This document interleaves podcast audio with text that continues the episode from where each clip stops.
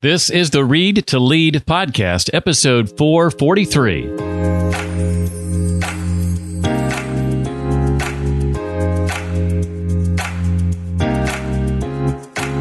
Are you mentoring people? Are you serving people? Are you are you writing books? Are you producing podcasts? Are you doing things that are going to help way more people than you could ever help on a one-to-one personal level? Are you drifting through life? Do you want to leave a powerful legacy but aren't sure where to start? Would you like to make a difference not only today, but also a hundred years from now? If so, you need a compass, a collection of essential values to carry with you on life's journey. Values that'll help you become a person of character and guide you through the fog and confusion of the modern world. Hi, I'm Jeff Brown, and this is the Read to Lead podcast, the podcast that's dedicated to your personal and professional growth, where I believe that if you want to achieve true success in business and in life, then intentional and consistent reading is a must. And to make the most of that reading and the other content you're consuming, you have to understand what goes into executing on that knowledge. That's why I created Note Making Mastery, my live cohort that this week begins its third iteration. There's also a self paced version if that's more your style. If you struggle with effectively capturing your notes, finding they're often of little or no use for you later, maybe your notes are siloed inside various note capture apps and hard to call upon when needed.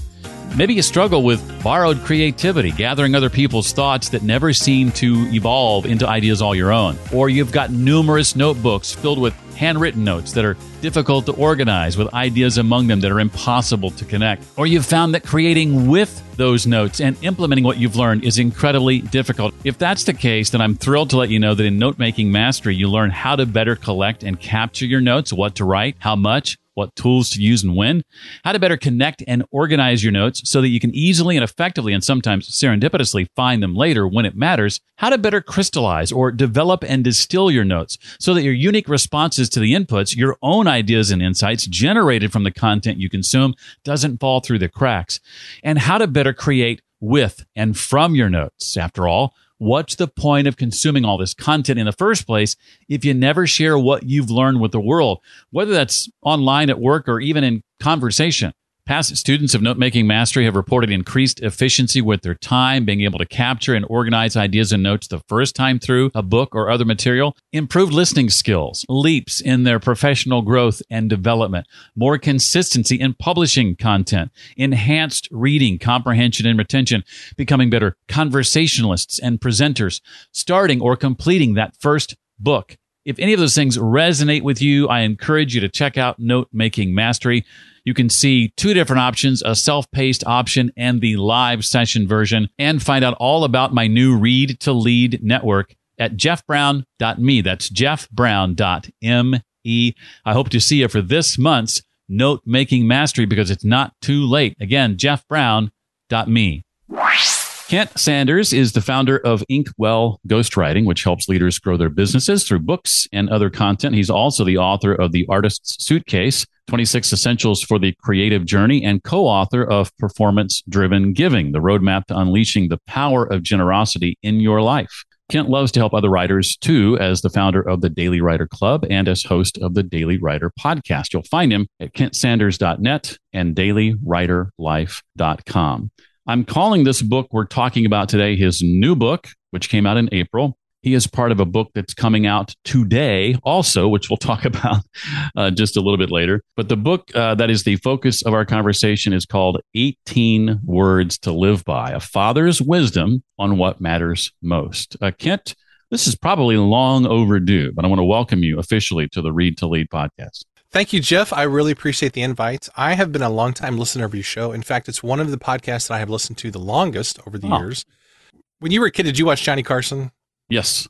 So I feel a little bit like one of those guests who has been watching the Tonight Show for years, and then all of a sudden you hear Ed McMahon's voice, and I'm I'm like, oh my gosh, I get to be a guest. I feel so honored and so respected, you know, and, and so so cherished. So thanks for the invite. I appreciate it. Wow, wow, that's a that's a compliment and a half right there. I really appreciate that. I, I admired Carson and his work a great deal, so thank you. I appreciate that. Absolutely. Um, first, I would love for you to address your relationship as a parent with time. how does how does time manage to alter itself when when the little ones come along? Boy, that's a great question. My wife and I have talked about that a lot. our experience now, one thing to keep in mind is we have one child. His name is Ben. He's 18. Obviously, that goes along with the book Mm. uh, because I wrote the book for his 18th birthday. For us, our experience was that when he got in junior high, things started to go a lot faster. And I'm not sure why that was. Mm. Maybe except that when you get in junior high, there's a lot more activities. The kids have typically a lot more homework. There's just more hubbub in your life Mm. in general because there's just there's just a lot more stuff involved in their school activities. So for us, things seem to go by faster and faster. When he got in junior high, and then all of a sudden we turned around and oh, he's graduating. I don't know if that's all parents experience, but it certainly was for us. It's it's a really bizarre phenomenon. I'm not sure why that's the case, but I think most parents do experience that.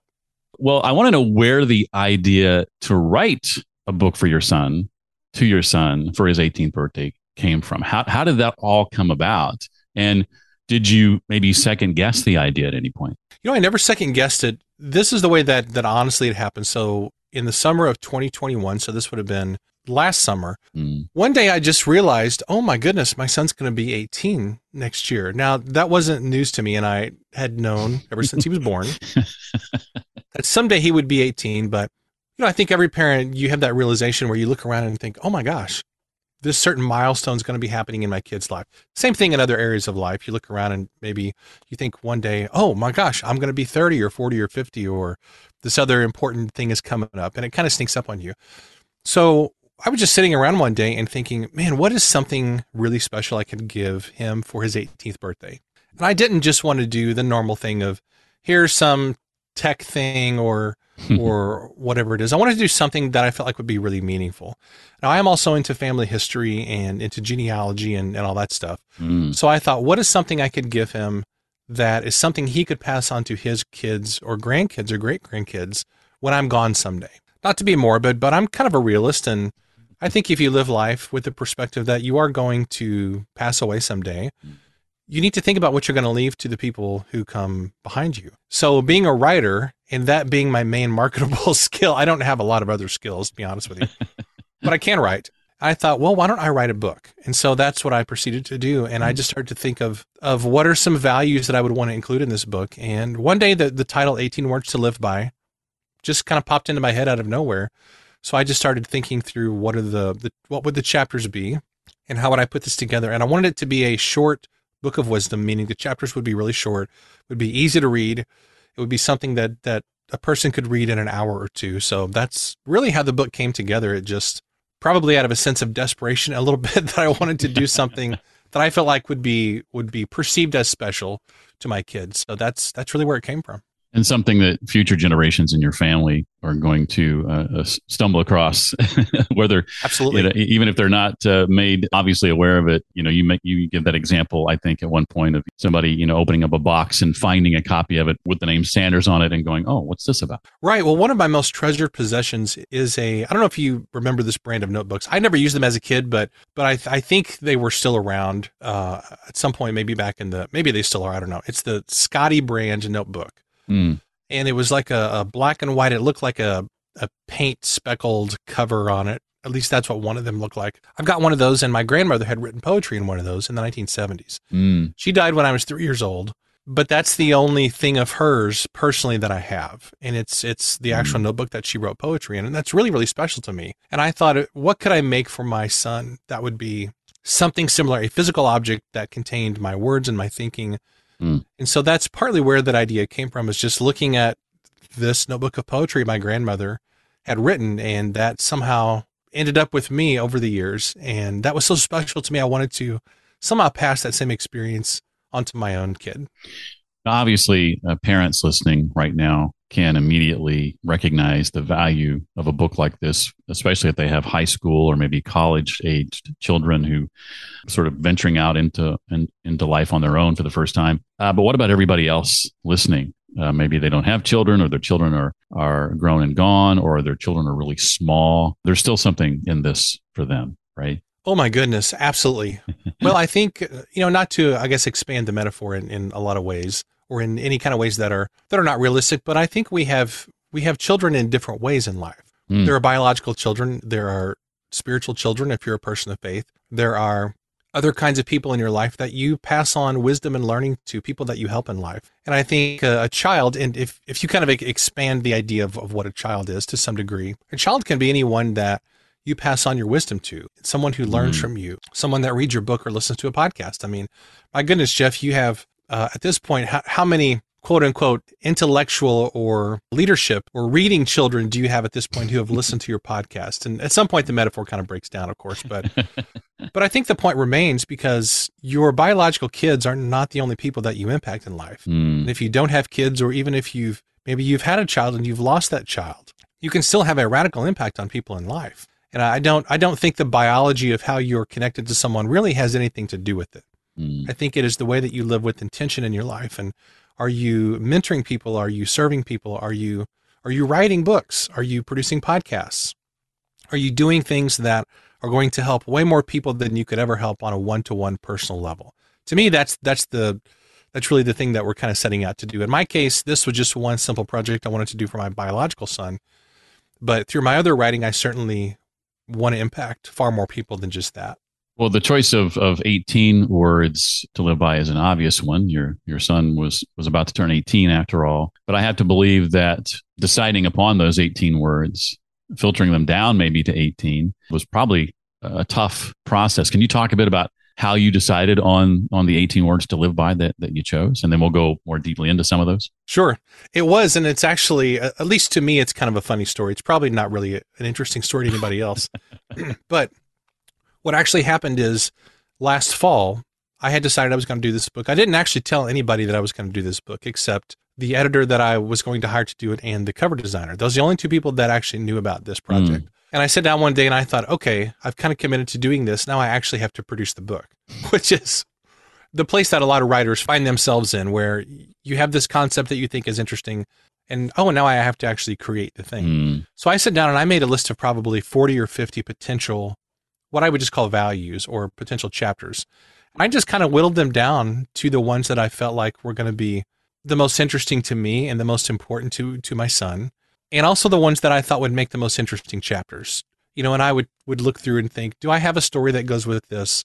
Do I really have something to say about this particular one? Maybe do I do I have something that's kind of counterintuitive to say about this topic because I think as a writer, you don't just want to add to the noise. You want to say something that maybe goes against conventional wisdom or you want to add something new or you want to add your personal story to the mix. You want to give the reader a reason to actually go through the book. So those were all factors for me in deciding which which chapters I would actually use in the book. Mm. And I approached this exactly like I would any, any other kind of a nonfiction book, which is okay, let's kind of start with a bunch of ideas and let's whittle them down and see what we got. And and they did change a little bit actually as I went through the book. I consolidated a few of those and mm. Uh, there were a couple of of chapters that I started writing, and I thought, well, this just isn't very interesting, so I ditched those and, and came up with other ones. So, kind of a very normal process of doing a nonfiction book.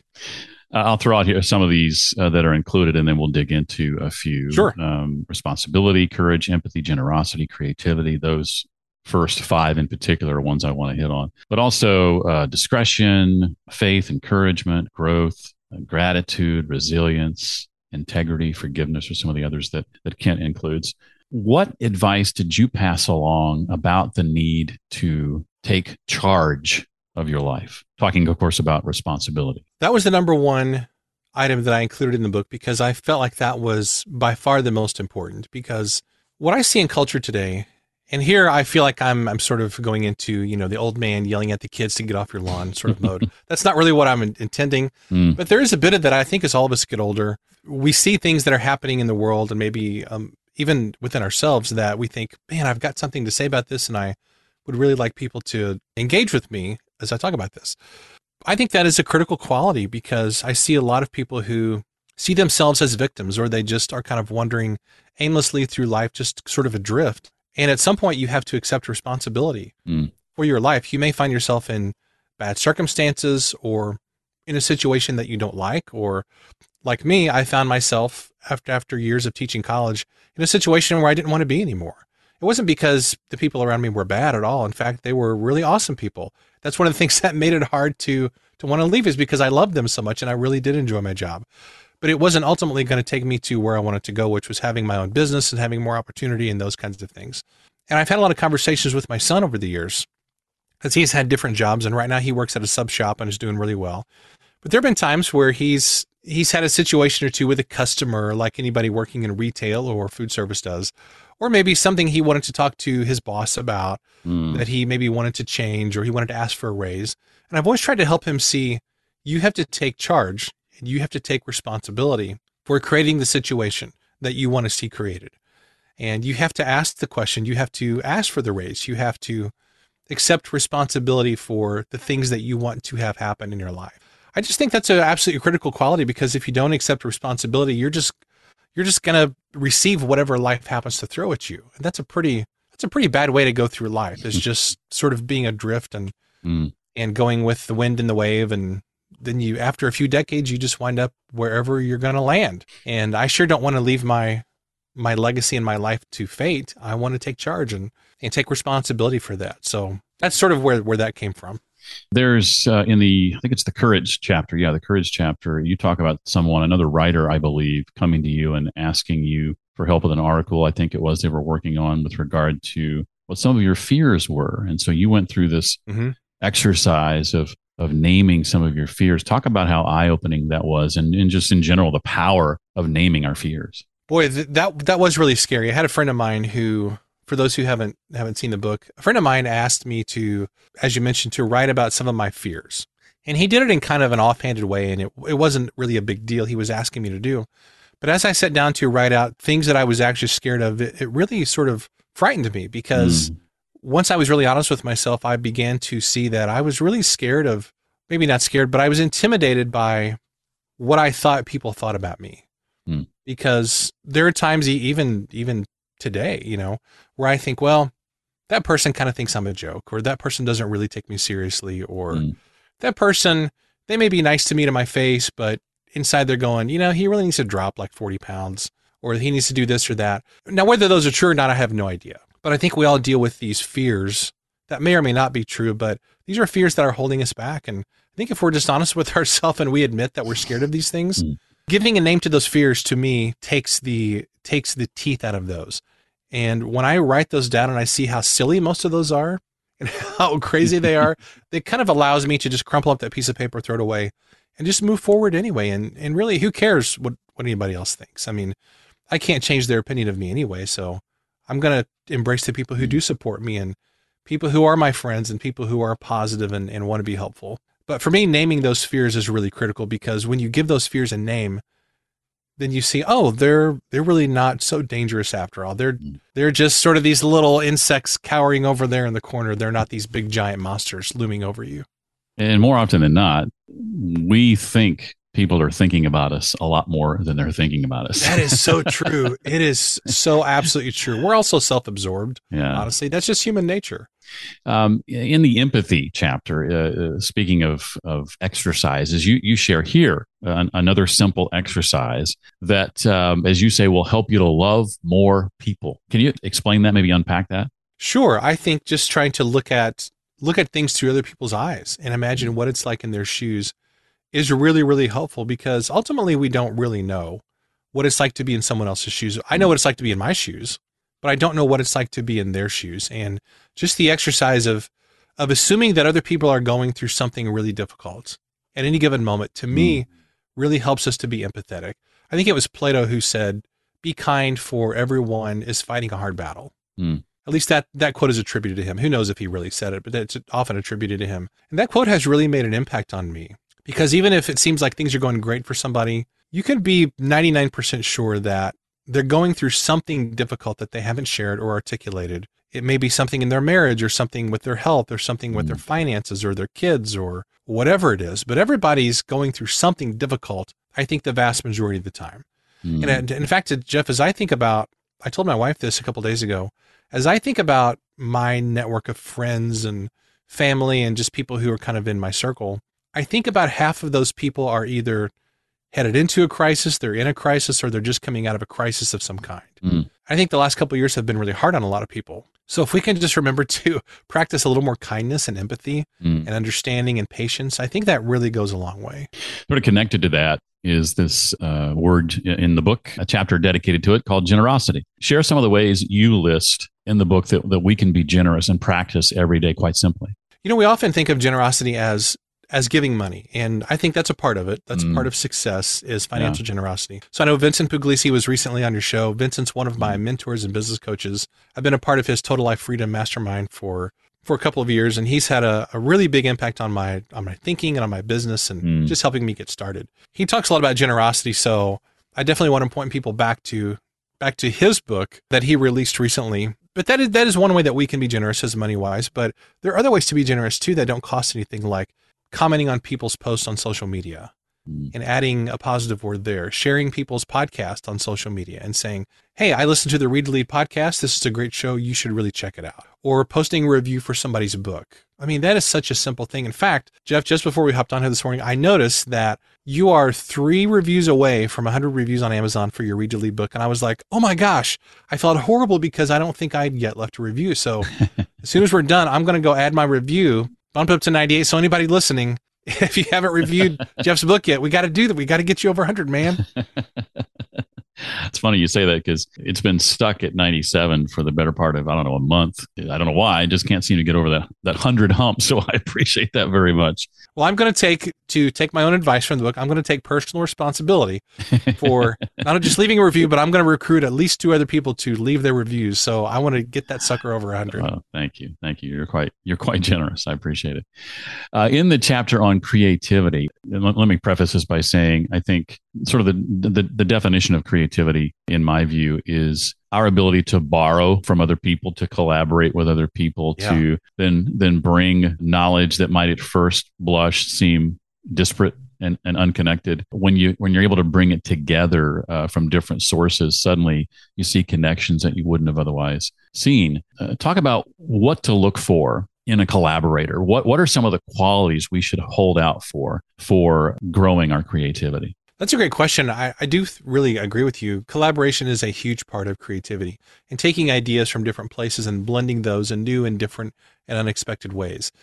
I do think when you're looking for a collaborator, first and foremost, it has to be somebody who's positive mm. and somebody who's who's not looking to tear others down or or who has a poverty mentality, meaning when somebody else wins, then I lose, or when I win, they have to lose. I think that's mm. a huge, that's a, such a dangerous mindset that mm. a lot of people struggle with. I struggled with it for a long time too, honestly but but now I'm in a place where I understand that when somebody else wins, then that can be a win for me also. And when I win, other people can win also. You know, a, a win is good for everybody. But when it comes to collaborators, having somebody who's positive, I think having somebody who who understands the value of generosity and who understands that collaboration is you know, one plus one equals three. It's that kind of a thing. Mm. That, they're not out just to get their piece of it. They really want to contribute and add value to other people, whatever the medium is, whether it's writing or uh, having podcast guests or speaking somewhere or creating something together, music or, or whatever it is. In my view, it's not just about the skills and talents. The person has to have the right mindset and the right personality. You have to click with them, obviously. You have to vibe with them hmm. on a creative level, but just somebody who's there to add value and who wants to collaborate and who understands you can create great things if you will just take your own ego out of the equation as much as possible. Which is hard for all of us to do, let's be honest. Yeah, you're right. I mean, this podcast for me from the very beginning has been a series of collaborations. I, I do a solo episode every now and then. I've done a couple in the last few months, but 95% of these episodes are a collaboration with, with people yeah. like you. And I couldn't do that on my own. I mean, I, I guess I could read books and, and do audio summaries of those books, but to me, it's more fun engaging the author and, and disseminating the content from a book directly from the horse's mouth, so to speak. totally. I've always thought of, and I've I've done podcasting for a long time, and have had a lot of guests on over the years, and I've always thought of podcasting as kind of like now I'm sort of being a little facetious, but but in a way it's kind of like getting free coaching for an hour, and everybody else just gets to listen in because right. I get to have people that I that I love and respect and admire on my show. Mm. Just like you do, and I get to ask them all my questions about whatever the topic is, and they share really awesome things and I get to learn from that. And, mm. and then I just, I just kind of happen to post it out there as a podcast. Now, again, I'm being a little crazy, but, but I think there is an element to that where, man, you just learn so much from people when you have a podcast. Uh, totally. And, and I've said this before on the show. I mean, some of the people I've had the chance to sit down with, were I not publishing that as a podcast, I might have to fork over a few hundred or a few thousand dollars to have that Exactly. 45 minute conversation. Well, I've got a, a question, a few questions actually that aren't directly related to the book. Uh, before I get into those, anything else from this book you want us to know about? We only really dove into five of the 18. Are there others that are particular favorites of you that you want to make sure that we, we know about? You know, the, the last one that I talk about in the book is forgiveness. That's the last of the 18 words. And when I wrote that chapter, I was thinking of a very close friend of mine who has has had a lot of trouble forgiving someone in their life who hurt them. Obviously, I'm not going to go into detail about that, and I didn't do that in the book for obvious reasons. But I think many of us struggle with forgiveness. But the person that we have a hard time forgiving the most is ourselves because we've done stupid things in the past. We've made mistakes. My goodness, when I look back over the last five or six years, even trying to figure out what I was going to do for my business, I made a lot of really dumb mistakes and I wasted years Mm, just kind of spinning my wheels. And I'm so thankful that I have a patient wife who's always been supportive and who has just been my rock. And, and she's so wise and smart. And, and you should probably have her on. She would, she would actually be way more fun than me and, way, and way smarter. But I'm so thankful for that. But it's hard to forgive ourselves. But I think there's something important to just recognizing, hey, I made some mistakes. I learned from those, and now it's time to move on. So that that one is is really close to my heart as well. But um, but yeah, I, I appreciate the chance to chat about the book. I hinted at this earlier, but you have another book you've been working on with the stepbrother of Elvis Presley Yes. that comes out today. How did that come about? And, and share what, what that book is all about. So that book is all about Elvis's spiritual journey. One of the things that has really never been explored in any sort of a deep way in movies or books or anywhere else is Elvis's journey as a person of faith. Mm, which is kind of odd considering the fact that Elvis is one of the most written and talked about people in American history, probably all of history. You know, mhm, if you think of besides a few, a handful of presidents and entertainers, you know, Elvis is one of the most widely known figures in really in modern history. mhm. So this book is all about his journey as a person of faith, and this is a very special book because it's written from the perspective of his younger stepbrother, Billy Stanley, who grew up with Elvis. He was part of Elvis's entourage for years, lived in Graceland for many years, and uh, was very, very close to Elvis. And he got to see Elvis's life and work from the vantage point of a family member. So it's a very unique book. It's a very heartwarming book. It's a very quick read, a very easy read. The the early feedback I've gotten from people has been that it's really inspiring. It makes you feel good, and it's a very fast read. And we specifically designed it that way to be a quick read. Now, the way that I stumbled into this project, and I I didn't actually stumble into it, but it sort of felt that way at the time, is I've got a friend who's a ghostwriter, and she connected me with a friend of hers who's a literary agent, and for those sort of not in the book world, literary or which sometimes are called book agents are people who connect authors with publishers. That's the way books happen most of the time. Not all the time, but most of the time. And those agents perform a really critical function in the book industry. So this friend connected me with his book agent for a different project, actually. That project didn't end up working out, which is not uncommon in the ghostwriting world. But then one day, a few weeks later, she called me and said, Hey, I've got this other book that I think you'd really enjoy working on. We need somebody with a Bible or a, a pastoral type of a background. So Mm, I was a pastor in my 20s, taught at a Christian college for many years after that. mhm. So I fit the bill. And she said, Are you interested? And I said, Well, I'd be stupid not to be interested. So that's kind of how I came onto that project. Mm. And uh, it's for Thomas Nelson Publishers, part of HarperCollins. And it was, I feel like it spoiled me in a little bit because it was such a wonderful experience working with those wonderful editors, designers, and their whole team. And then Billy Stanley, Elvis's stepbrother, is such a wonderful storyteller and such a great guy. He just made a really great collaborator. And, and I can talk about this publicly because my name's on the book, which is which isn't usually the case for ghostwriting, but uh, but in this case it was, which I'm Mhm. really thankful for. So I can share the book with people. So yeah, that comes out today. Should be in bookstores all over the place, Amazon and all the normal places. So yeah, thanks for giving me an opportunity to mention that. Will this be your first traditionally published book? Your others have been self published, is that right? That's correct. Yes. Now, how would you compare the two experiences, pros and cons? That wasn't a question I was planning on throwing at you, but as someone who's published a book traditionally and hasn't yet ventured into the self publishing space, I'm, I'm curious to know. Well, the way that I have approached it up until now, and I'm just going to give you a totally honest answer, is that for my own stuff, I have self published because I don't think that my platform is probably big enough to be a, of an interest to a publisher. Mm, The number that I keep hearing from people in that world is that you need to have an audience of at least 50,000 people for them to seriously consider you. So between Mm. my social media and email list, I don't I don't quite reach that number. I'm getting there quickly hmm but but it's not something that I have really pursued up until now because I, I just didn't think they would probably want to. Uh, at some point, I may do that. But now the other side of that also is that I really like the control that comes from independent publishing. Mm. I am a stickler for things like book layout and cover design, and I love every aspect of the book production process. hmm And I'm kind of a geek and a nerd when it comes to that. I mean, I'm the guy who's at who's getting his ruler out. I've got a ruler right here. In fact, I'm measuring the book to see what size it is. I'm counting the lines on the page and looking at the spacing and the fonts and all that stuff. Wow. Uh, I'm really into that stuff because I think that's a part of the reader experience. In fact, I Mm. paid a lot of attention to that with the 18 words book, um, as far as the white space on the page and the length of the paragraphs and the sentences and the Mm. chapters to create the most positive reader experience possible. So I wanted you to keep turning the pages. So that's why I made the chapters really short. I think that's important. Um, but really, to answer your question, I, I love independent publishing and the control that you can have with that. But I also had a really great experience with Thomas Nelson on this book, and it was really, really fun to work with people at the top of their game in the publishing Mm. industry. They were an absolute dream to work with. So, so yeah, I, I think as opportunities present themselves, you have to evaluate what do you want from this book and Mm. what are your goals for it. Sometimes traditional publishing is the answer. Sometimes indie publishing is the answer, or maybe hybrid publishing. I do a lot of work with Morgan James Publishing with client books and some other Mhm. things. So yeah, there's lots of options. I think it just depends on what your goals are for it. Yeah, one of your books was co-authored with the the founder of Morgan James. Is that right? Correct. Called Yeah. Performance Driven Giving. And that was the book that came out actually in May of this past year. And that book was all about how how giving actually makes you a higher performing individual. I loved working in that book. I learned so much from David and, and our co-author Bobby Kipper. That was a really, really fantastic project to be involved in. I Mm. really, really loved doing that. So, you know, we talked about generosity earlier. That's a book I would highly recommend to people if you want to develop more of those qualities in your life. And we also talk a lot about giving in a corporate and business context in that book, which is really important as well.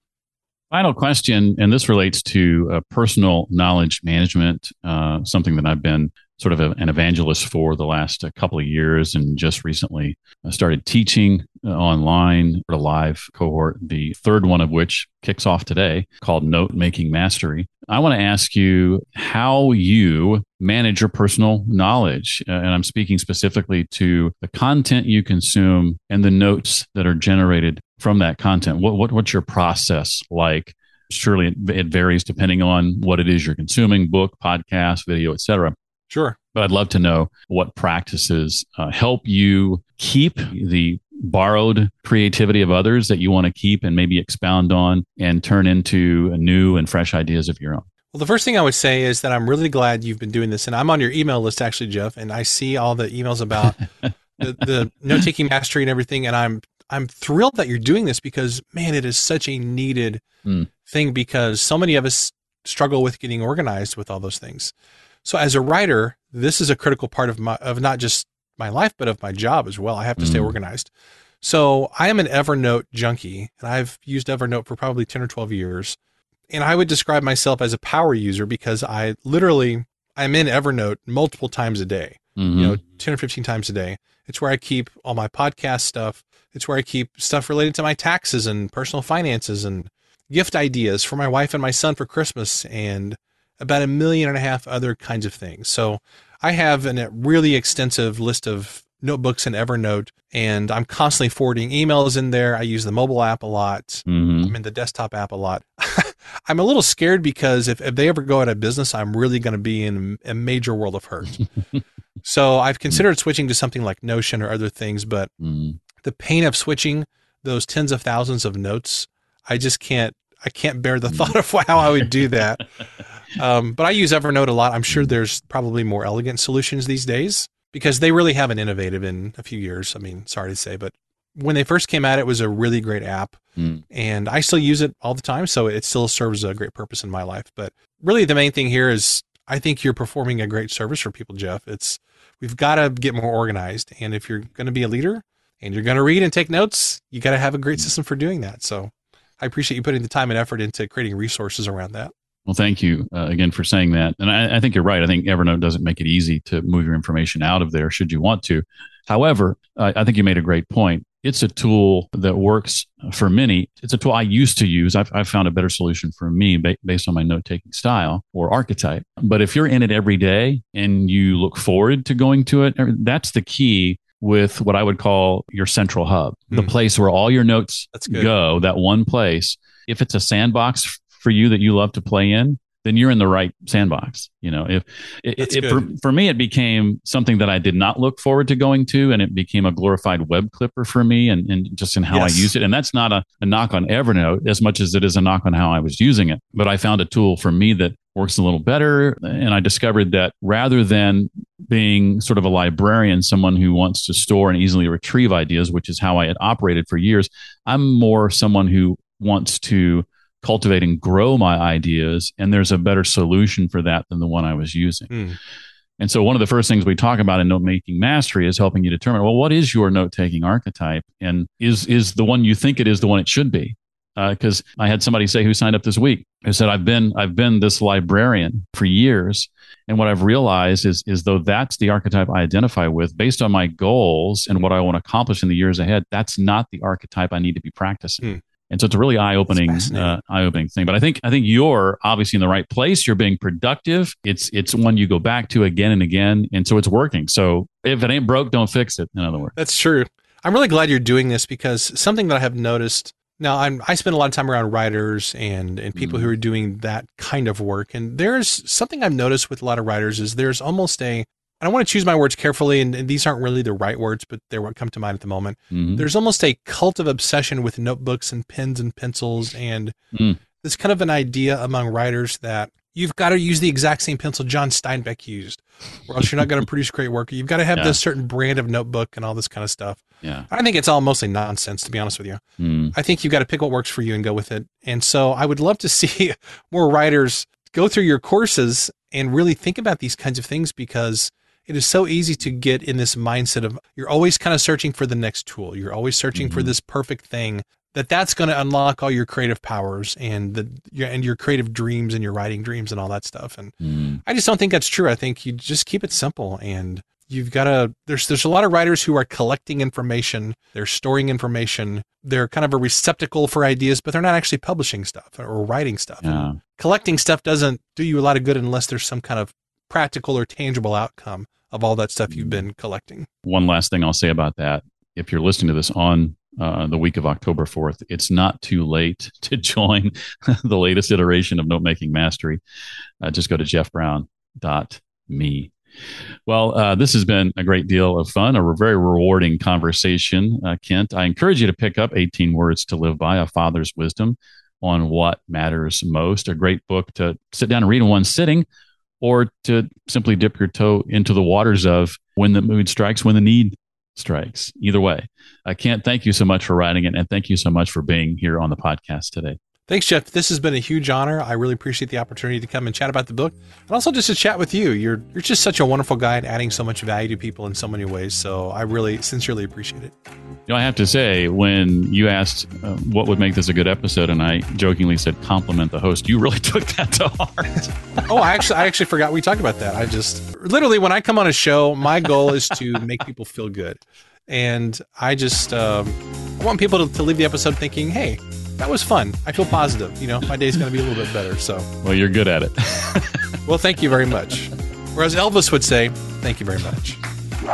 To pick up either of Kent's books we talked about today, 18 Words to Live By, or The Faith of Elvis, or any of his previous books, you can visit the show notes page for this episode, read to lead, podcast.com slash 443. You'll find a synopsis, a summary of this episode there. Again, that's read to lead, podcast.com slash 443 for episode 443. And as I mentioned, there's still time to take part in this month's note making mastery cohort. You can sign up at jeffbrown.me. That's jeffbrown.me to sign up today and join us this month. In Note Making Mastery, you learn how to better collect and capture your notes, how to better connect and organize your notes, how to better develop and distill your notes, and how to better create from your notes. And that's just the start. Hope to see you this month. Go to jeffbrown.me to find out more. Next week, we'll be chatting with Slack's Helen Kupp, co author of a book called How the Future Works Leading Flexible Teams to Do the Best Work of Their Lives. Again, that's next time on the Read to Lead podcast. Well, that does it for this week. I look forward to seeing you next time we get together. Until then, remember leaders read and readers lead.